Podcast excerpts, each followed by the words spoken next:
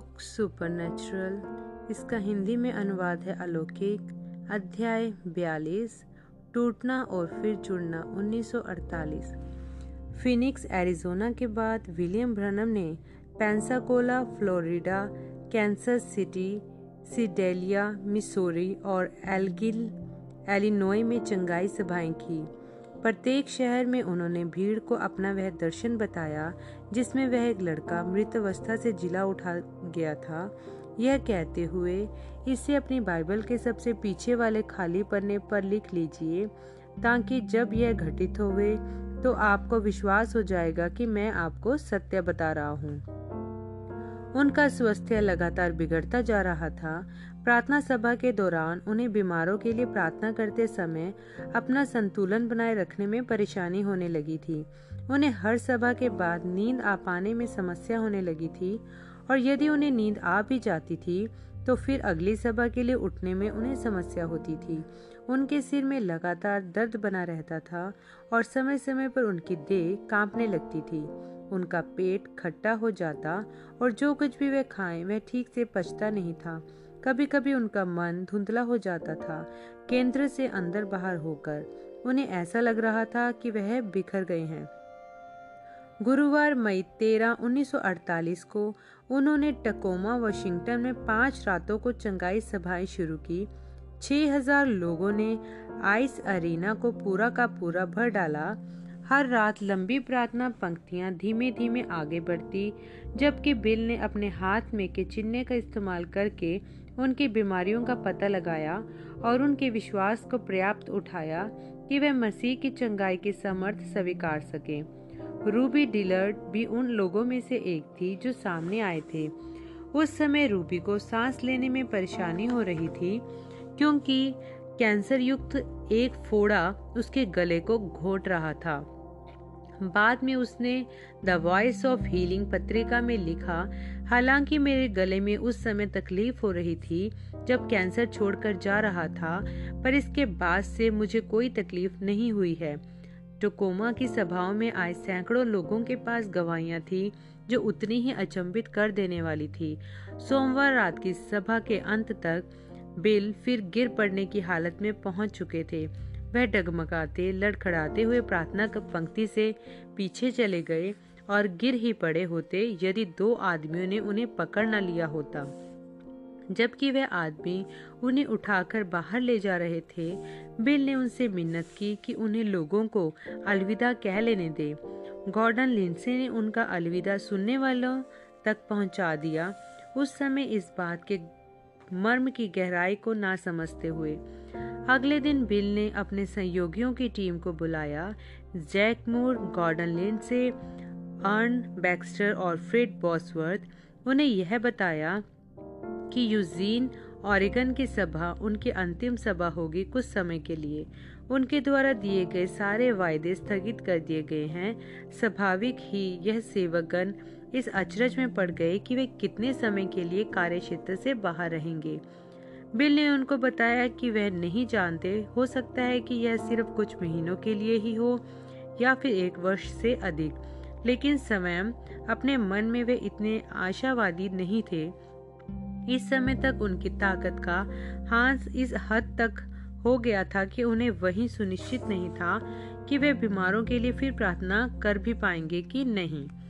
Gordon Lindsey के लिए तो खास तौर से यह खबर एक ज़बरदस्त चोट थी। न सिर्फ़ लिंडसे, एशलैंड ऑरिगन में अपने चर्च के पास्टर के पद से इस्तीफा दे चुके थे ब्रनम सभाओं के साथ साथ चलने के लिए। लेकिन उन्होंने अपनी ताकत और योजना द वॉइस ऑफ़ हीलिंग पत्रिका में झोंक दी थी। एक ऐसी पत्रिका जिसका अचानक से कोई उद्देश्य ही न बचा था।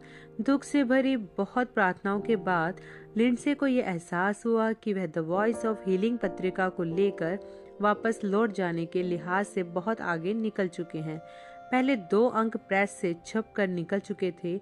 उन्होंने ये निर्णय लिया कि वे अपनी व्यक्तिगत जमा पूंजी लगाकर इसे छपवाना जारी रखेंगे। अब पत्रिका का केंद्र क्या होना चाहिए फिर? शायद इसे एक अगली नई सेवकाई से ज़्यादा किसी चीज़ की ज़रूरत नहीं थी। निश्चित रूप से चुनने के लिए प्रत्याशियों की कोई कमी नहीं थी। 1946 में राष्ट्रीय स्तर पर अचानक ही एक धूमकेतु के समान विलियम ब्रनम के उठने ने खुदा की चंगा करने की सामर्थ्य के प्रति सार्वजनिक जागरूकता पैदा कर दी थी और औरों को भी बिल के पद चिन्हों में अनुसरण करने को प्रेरित कर दिया था।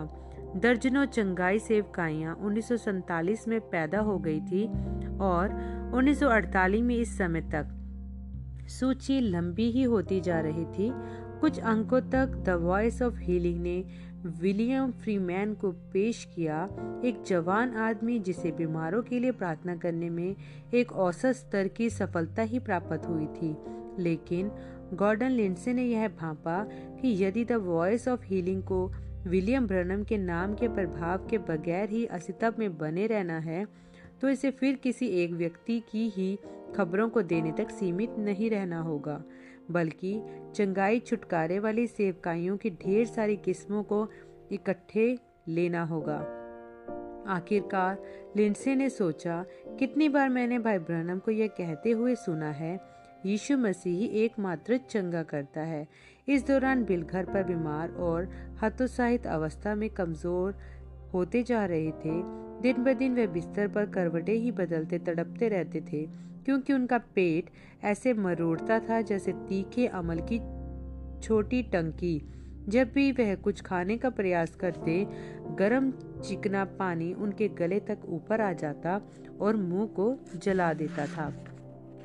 उनका वज़न घटकर सौ पौंड ही रह गया था। उनकी आँखें गोलकों में अंदर तक धस गई थी। उनका चेहरा दुबला और फीका दिखने लगा था। जब वे खड़े होते थे, उनका सिर धमकने लगता था और उनके पैर मुश्किल से ही उन्हें संभाल पाते थे। उन्हें ऐसा लगने लगा था जैसे कि वह मर रहे हैं। डॉक्टर उनकी मदद नहीं कर पा रहे थे।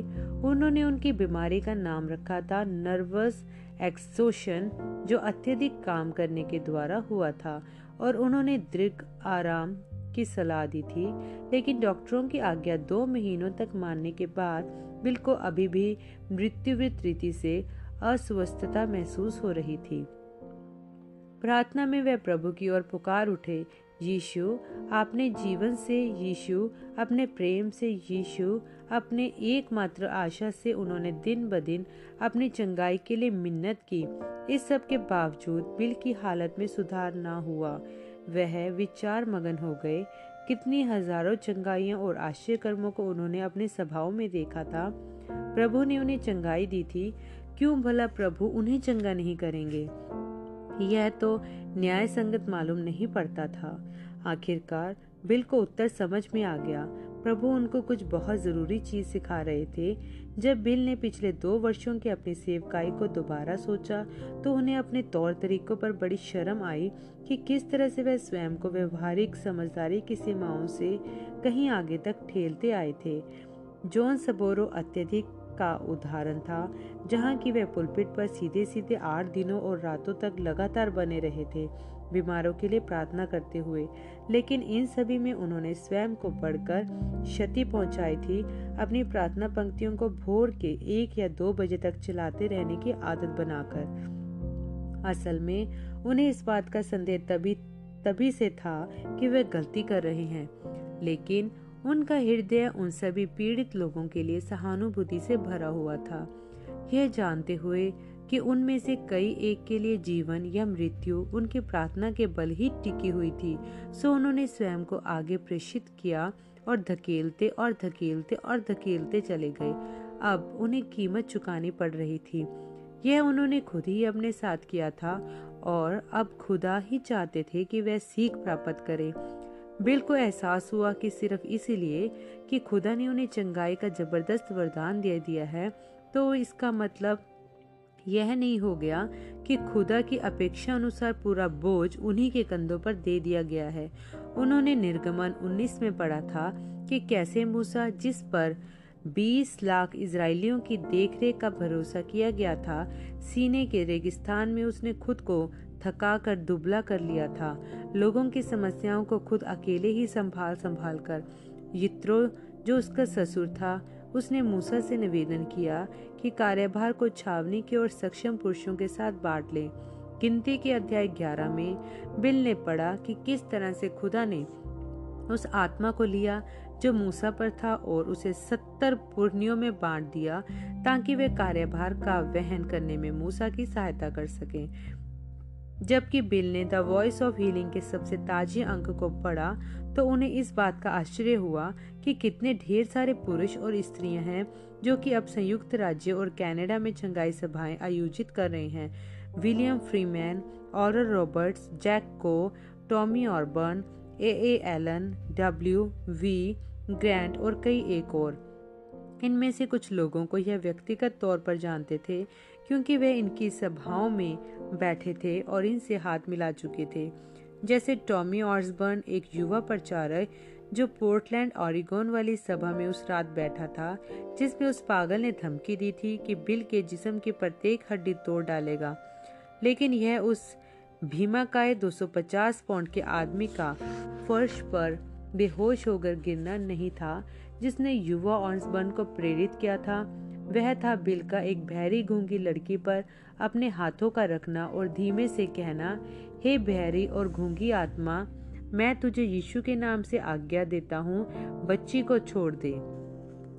जब बिल ने उंगलियों से चुटकी बजाई, उस लड़की ने सुन लिया।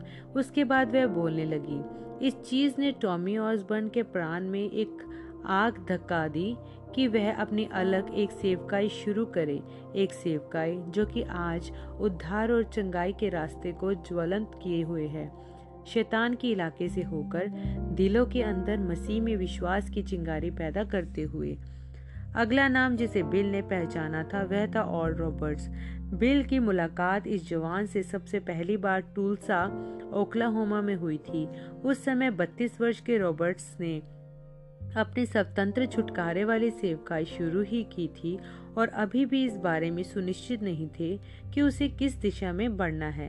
बिल की सभाओं में से एक में आने और यीशु मसीह की चंगाई की सामर्थ्य को देखने के पश्चात और रॉबर्ट्स ने यह निर्णय लिया था कि उसे खुद अपनी सेवकाई में भी दिव्य चंगाई पर ज़ोर देना चाहिए।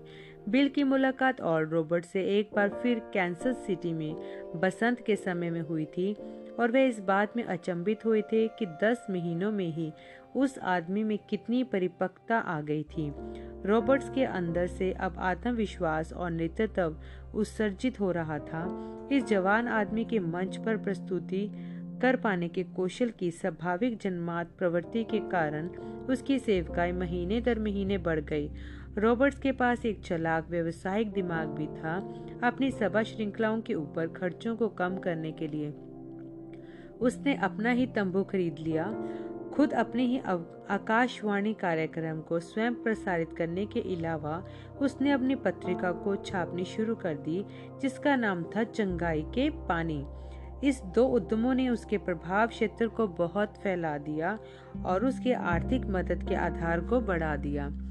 और रॉबर्ट्स की सत्यनिष्ठा और पहल से प्रभावित बिल कुछ तसल्ली इस बात को जान कर ले लेते थे कि इस सहायक युवा प्रचारक को उन्होंने ही प्रभावित किया था। असल में तो द वॉइस ऑफ़ हीलिंग को पन्ने पलटते हुए बिल को यह एहसास हुआ कि उनकी अपनी सेवकाई ने ही इनमें से प्रत्येक पुरुष व स्त्री को सीधे या अप्रत्यक्ष रूप से प्रभावित किया है। जब वह 1946 में शुरू हुए थे, जब अमेरिका भर में एक भी प्रचारक नहीं था, जो बड़ी बड़ी सभाएँ कर रहे हों जिनमें दिव्य चंगाई पर ज़ोर हो, अब तो वे सभी जगह दिखाई पड़ रहे थे। प्रत्येक बिल के ही विश्व सार के यीशु मसीह कल, आज और युगन युग एक से हैं का बदला हुआ रूप ही प्रचार कर रहा था। अब इसे इन्हें आश्चर्य नहीं हुआ। क्या यह वह नहीं है जो प्रभु के दूत ने उस रात कैबिन में उन्हें बताया था? तुम्हें संसार भर के लोगों के लिए दिव्य चंगाई का वरदान ले जाने के लिए भेजा गया है। उस समय तो बिल ने यह समझा कि उन्हें यह वरदान व्यक्तिगत रीति से पहुंचाना होगा?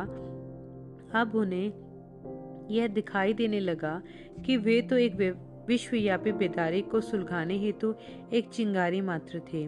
उनकी 24 महीनों की सेवकाई ने दसियों हज़ारों दिलों में एक पवित्र अग्नि सुलगा दी थी और अब पवित्र आत्मा की हवा हर दिशा में बेदारी की लपटों को हवा दे देकर धतका रही थी। क्या इसका यह मतलब था कि खुदा का मतलब उनसे पूरा हो गया था? नहीं, ऐसा नहीं हो सकता था। स्वर्गदूत ने उन्हें बताया कि उन्हें दो चिन्ह दिए जाएँगे, यह साबित करने के लिए कि वह खुदा की ओर से भेजे गए हैं। अभी तक उन्होंने एक को ही देखा था, उनके हाथ में का चिन्ह। दूसरे चिन्ह के विषय में क्या? स्वर्गदूत ने उन्हें बताया था कि यदि वे सत्यनिष्ठ बने रहेंगे तो ऐसा होगा कि वे लोगों के हृदय के भेदों को भी जान लिया करेंगे। बिल को इसका कुछ पता नहीं था कि इसका क्या मतलब है, लेकिन वे यह जानते थे कि यह घटित हुआ नहीं था अभी तक। ना ही उस लड़के के मृतवस्था से जी उठने वाला दर्शन पूरा हुआ था। निश्चित रूप से खुदा उसके साथ समाप्त नहीं हुए हैं। तब तक और उनकी ये प्रार्थना थी कि यह सत्य ना हो, जब तक उन्होंने अपने जीवन के लिए खुदा की योजना को काट कर छोटा ही न कर दिया हो, अपनी ऊर्जा को इधर उधर फूक डालकर। सितंबर 15 1948 को बिल रोचेस्टर, मिनीसोटा में मेयो क्लिनिक गए थे। इस आशा में कि डॉक्टर उनकी मदद कर सकेंगे। तीन दिनों तक विशेषज्ञ ने उनकी हर एक वह जाँच करा डाली, जिसका उन्हें विचार तक आया हो जिसके द्वारा कोई सुराग मिल पाता। रोचेस्टर में अपनी आखिरी सुबह बिल घबराहट में ही सुबह जागे। कुछ ही घंटों बाद उन्हें क्लिनिक जाना है और उनकी हालत को अंतिम रिपोर्ट लानी थी। क्या उनके लिए कुछ आशा बची होगी? या वे खत्म हो चुके हैं? वे अपने बिस्तर के किनारे बैठ गए और प्रार्थना करने लगे। प्रिय यीशु, मेरी सभाओं में हर तरह के तंत्रिका, क्षति वाले लोग आए और आपने उन्हें चंगा कर दिया। आप मुझे क्यों चंगा नहीं कर रहे हैं? इतने वर्षों तक आपने मुझे दूसरे लोगों को चंगा चंगा होने के दर्शन दिखाए हैं, लेकिन कभी भी आपने मुझे मेरे लिए नहीं दिखाया है। मुझे इस घबराहट की पीड़ा बचपन से ही अब तक आती जाती रही है। अब मेरी ताकत इतनी ज़्यादा क्षीण हो गई है। मुझे लगता नहीं कि मैं खुद को संभाल पा रहा हूँ। अपनी चंगाई के लिए आपके वचन को विश्वास करने लायक मेरा क्या होने वाला है? जैसे ही उन्होंने प्रार्थना समाप्त की, उन्हें महसूस हुआ कि वह एक दर्शन में घुसते चले जा रहे हैं होटल का कमरा गायब हो गया। बिल को ऐसा लग रहा था कि वह पेड़ों से भरी हुई घाटी में है। उनके सामने उन्होंने देखा कि एक सात वर्ष का लड़का एक पुराने मरे हुए पेड़ के ठूट के पास खड़ा है। यह चेहरा बिल ने कहाँ देखा है? अचानक उन्हें समझ में आ गया। वह लड़का बिल्कुल वैसा ही दिखाई पड़ रहा था, जैसा कि वह स्वयं उस उम्र पर दिखते थे। क्यों यह तो वह स्वयं ही थे? अचानक बिल को एक रोआर आकर ठूट में एक छेद के अंदर सरसरा कर भागता दिखाई पड़ा। बिल ने उस लड़के से कहा, मैं तुम्हें दिखाता हूँ कि इस गिलहरी को बाहर कैसे निकालना है। उन्होंने एक लकड़ी उठाई और उस पेड़ के तने के एक किनारे ऊपर से नीचे तक खटखटाई। यह एक पुरानी शिकारी चाल थी, जो एक गिलहरी को खोखले तने में से बाहर निकालने के लिए इस्तेमाल की जाती थी। उसने इस बार भी काम किया। लेकिन वह जंतु जो इस ठूट में से बाहर निकल कर आया, वह एक वेहीजल जैसा ज़्यादा दिखता था। हालाँकि पूरी तरह से नहीं, इसका एक लंबा, पतला, काला शरीर था। एक छोटा सिर और छोटी छोटी दानों जैसी काली आँखें थी। वह दुष्ट और खुंखार दिखाई पड़ता था। सावधान बेल ने लड़के को चिताया, उस पुराने ठूट के पास मत जाओ। तुम्हें नहीं मालूम कि वह रेंगने वाले जंतु कितना खतरनाक हो सकता है बिल यह देखने के लिए पलटे कि वह लड़का उनकी चेतावनी सुन भी रहा है कि नहीं। वह लड़का, वह स्वयं अपने लड़कपन में वहाँ था ही नहीं। बिल वापस पेड़ की ओर पलटे वह जंतु घुर्राया अपने शरीर को तान कर, जैसे कि वह बस आक्रमण ही करने जा रहा है। बिल के पास बंदूक नहीं थी, एकमात्र चीज़ जो उनके पास थी स्वयं की रक्षा करने के लिए। वह एक छोटा शिकारी चाकू था, जो उनकी बेल्ट के साथ लटका हुआ था। घबराकर उन्होंने सोचा, यदि वह गलहरी मुझ पर आक्रमण करती है, इस चाकू से कुछ खास मतलब हल नहीं हो सकेगा। मैं वाकई में यहाँ पर खतरे में हूँ। ठीक उनके पीछे और दाइनी और बिल को प्रभु के एक दूत की आवाज़ सुनाई पड़ी, जो कह रहे थे, याद रखना, यह केवल छह इंच लंबी ही है। बिल का हाथ अपने छुरे पर पहुँच गया। इससे पहले वे अपने छुरे को उसकी मयान से निकाल पाते, वह जंतु उछला और उनके कंधे पर आकूदा। बिल ने उसे छुरा घोपने का प्रयास किया, लेकिन वह गलहरी कुछ ज़्यादा ही फुर्तीली थी। वह इतनी तेज़ी के साथ एक कंधे से दूसरे कंधे कूद गई कि बिल उसे खरोच भी नहीं लगा सके थे। बिल ने अपना मुँह खोला और कुछ बोलने के लिए गोली की तेज़ी से वह जंतु उनके मुँह के अंदर घुस गया और गले से नीचे चला गया।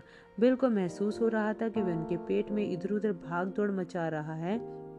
उन्हें अंदर से चीरते फाड़ते हुए हाथों को ऊपर फेंक कर बिल चिल्ला उठे ओ खुदा दया करे।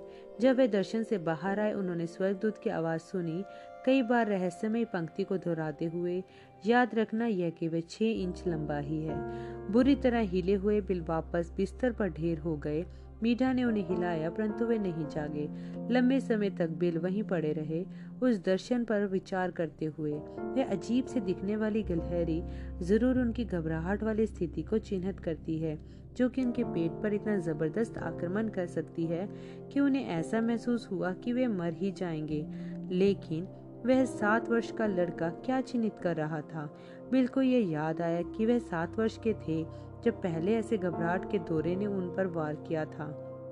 सात यही उनकी उम्र थी।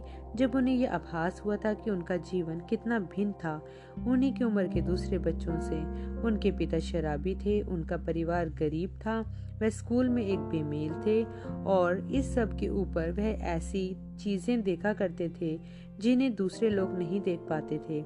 कोई अचरज की बात नहीं थी, जो वे घबराहट और खिन्नता से भर गए थे। यह दर्शन अब कुछ समय में आ रहा था। अचानक उन्हें एक नमूना दिखाई देने लगा। उनकी यह तंत्रिका विकार की अवस्था उन पर हर सात वर्ष के बाद लगातार वापस लौट कर आ जाती थी। उसने उन पर दूसरी बार तब प्रहार किया था जब वह चौदह वर्ष के थे, जब उनके चचेरे भाई ने दुर्घटनावश बंदूक से उनके पैर में गोली मार दी थी। उस सर्दी पर जबकि वे बिस्तर में ही पड़े रहे थे, वे महीनों तक तंत्रिका निराश, पीड़ित रहे थे।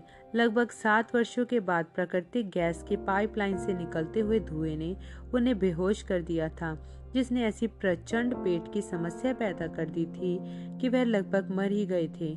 पाँच महीनों तक वह प्रून फल के रस और बाजरे के सूप पर ही जीवित रहे थे।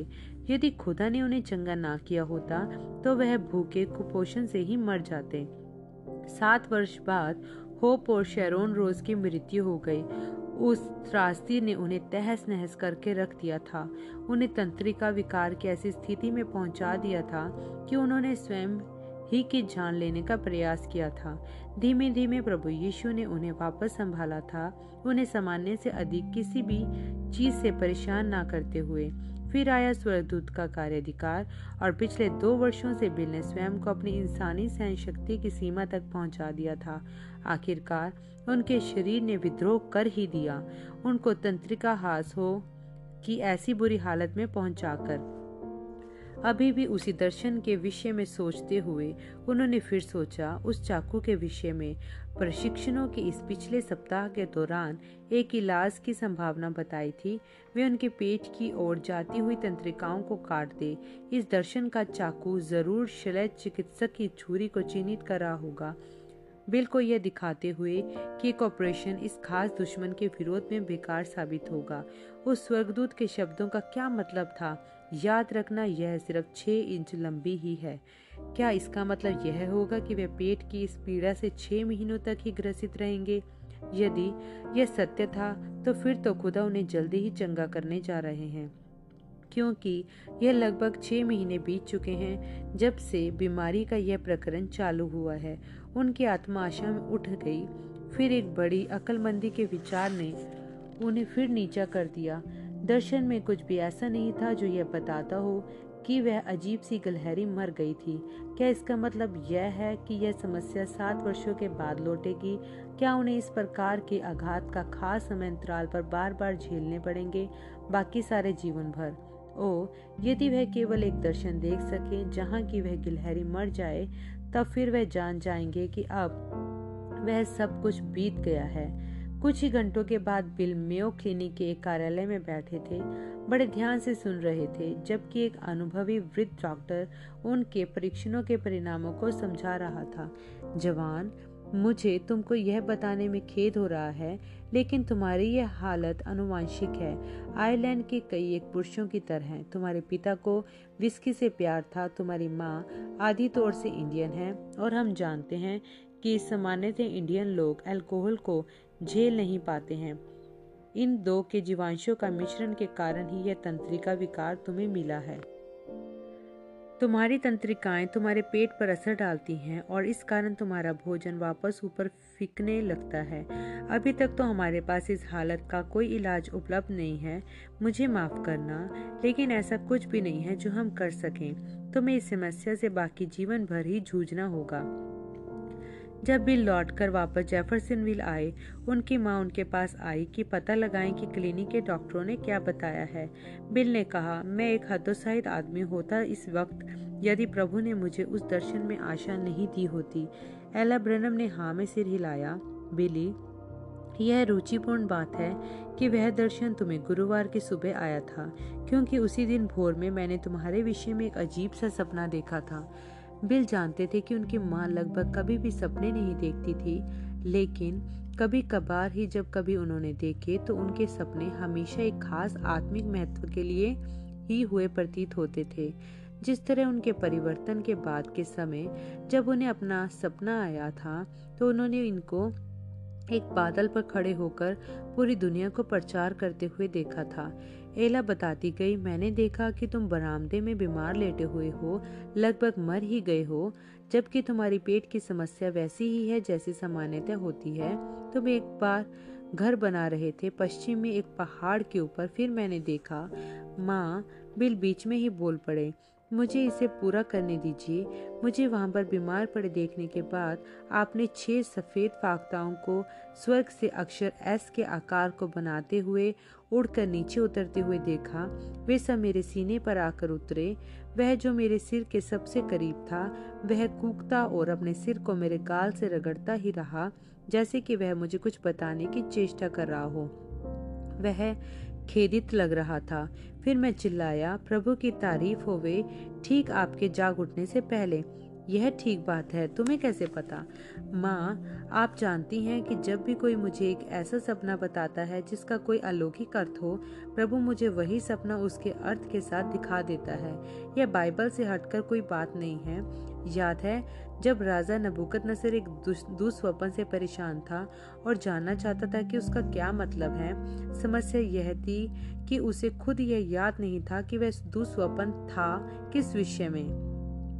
सो प्रभु ने दानियल को वही स्वपन दिखा दिया था और दानियल ने राजा को याद दिलाया था कि वह था क्या। जिस बात ने नबुकुत नसर पर यह प्रमाणित कर दिया था कि दानियल का अनुवाद खुदा की ओर से आया था। डैनियल दो, खैर, बिली, मेरे स्वप्न का क्या अर्थ है? प्रभु ने आपको यह सपना ठीक उसी समय दिया जब उन्होंने मुझे वह दर्शन दिया था। वे आपस में जुड़े हुए हैं। वह अजीब दिखने वाली गलहरी मेरी तंत्रिका विकार वाली हालत है, जो मुझ पर लगभग प्रत्येक सात वर्ष बाद आती है। जिस जानवर ने मुझ पर आक्रमण किया था, वह छह इंच लंबा था और आपने छह फाख्ताओं को देखा था। इसका अर्थ यह है कि पेट की समस्या के हर बार लौट कर प्रहार करने के बाद मैं चंगा हो जाऊँगा। कुछ समय के लिए, बाइबल के अनुसार छह एक अधूरी संख्या है। खुदा पूरे होते हैं साथ में। किसी दिन मैं देखूँगा कि वे अजीब दिखाई देने वाली गिलहरी मर गई है, उसके बाद मुझे दिखाई देंगी सातवीं फाख्ता और तब युद्ध समाप्त हो जाएगा। दो दिन बाद बिल अपने बरामदे में बैठे फ्रेड बॉसवर्थ के द्वारा लिखी एक किताब मसीही अंगीकार पढ़ रहे थे। पुस्तक को नीचे रखकर उन्होंने अपनी बाइबल को यूँ ही किसी भी जगह से खोला। पन्ने खुले, यहोशु अध्याय एक पर। बिल ने पढ़ा हिया बाँध कर दृढ़ हो जा। प्रभु तेरा खुदा तेरे साथ है। जहाँ कहीं भी तो जाए, अचानक उन्हें समझ में आ गया कि यही तो उनका अंगीकार होना था। फिर उन्हें एक अंदरूनी आवाज़ उनसे फुसफुसा कर बोलते सुनाई दी, मैं तेरा प्रभु, जो तुझे चंगा करता हूँ। निर्गमन पंद्रह की छब्बीस। आनंद विभोर होकर बिल घर के अंदर गए और अपनी पत्नी को यह कहते हुए गले लगा लिया, प्रिय, खुदा ने मुझे अभी हाल ही में चंगा कर दिया।